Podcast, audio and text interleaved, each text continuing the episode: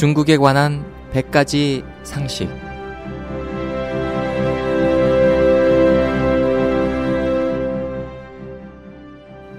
여러분 안녕하십니까?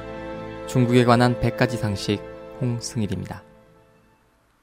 1989년 6월 4일 천안문 학살은 전 세계를 경악시켰습니다. 사람들이 이런 대사건을 말할 때면 중공 당국은 이렇게 변호합니다. 중국의 안정을 지키기 위한 것으로 육사 학살이 없었다면 오늘날 중국의 경제적 성과도 없었을 것이다.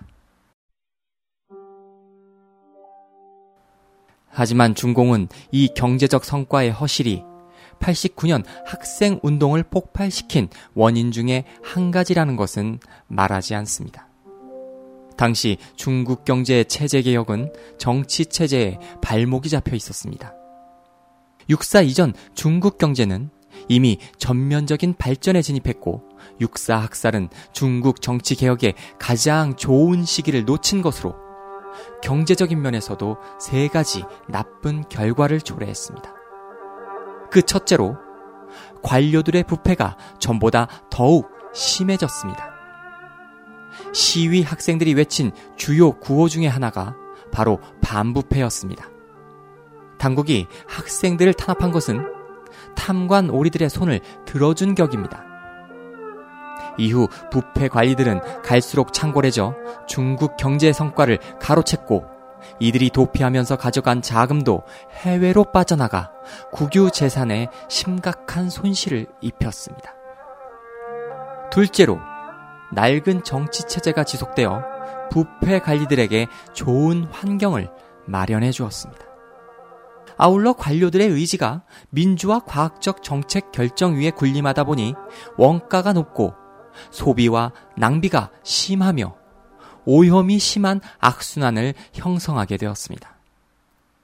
셋째로 중공은 육사 학살을 자행한 후 지금까지도 국제적 제재를 받아왔습니다. 중요한 경제 제재는 풀리지 않고 있습니다. 예를 들어 미국, 유럽연합, 일본은 세계 3대 경제권인데 이들은 모두 중국에 대한 첨단 기술의 수출을 제한하고 있습니다.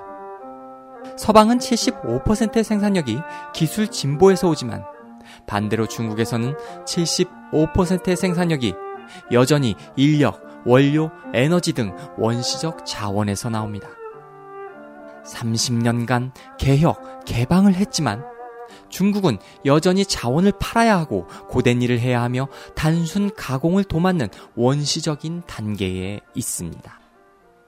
그러므로 육사 천하문 사태가 오히려 중국 사회의 발전과 경제 발전을 가로막았다는 사실은 의심할 바 없습니다.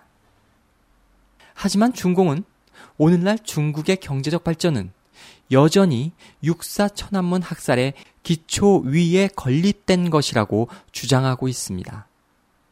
이런 경제 지상주의의 논리를 따르게 되면 천안문 사태의 누명을 벗길 수 없을 뿐만 아니라 또다시 이런 사태가 일어나면 여전히 학살을 해야 합니다. 즉, 경제적 성과를 위해서라면 그 어떤 민주적 호소도 모두 탄압과 학살을 당해야 한다는 논리가 됩니다. 이것은 중공 당국이 탄압하고 학살할 수 있는 더 좋은 이유를 가지게 되며 그렇게 하지 않는다면 어떻게 세계 1위를 할 수 있겠는가라고 주장하게 될 것입니다.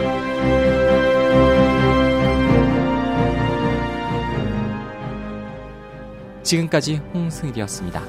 감사합니다.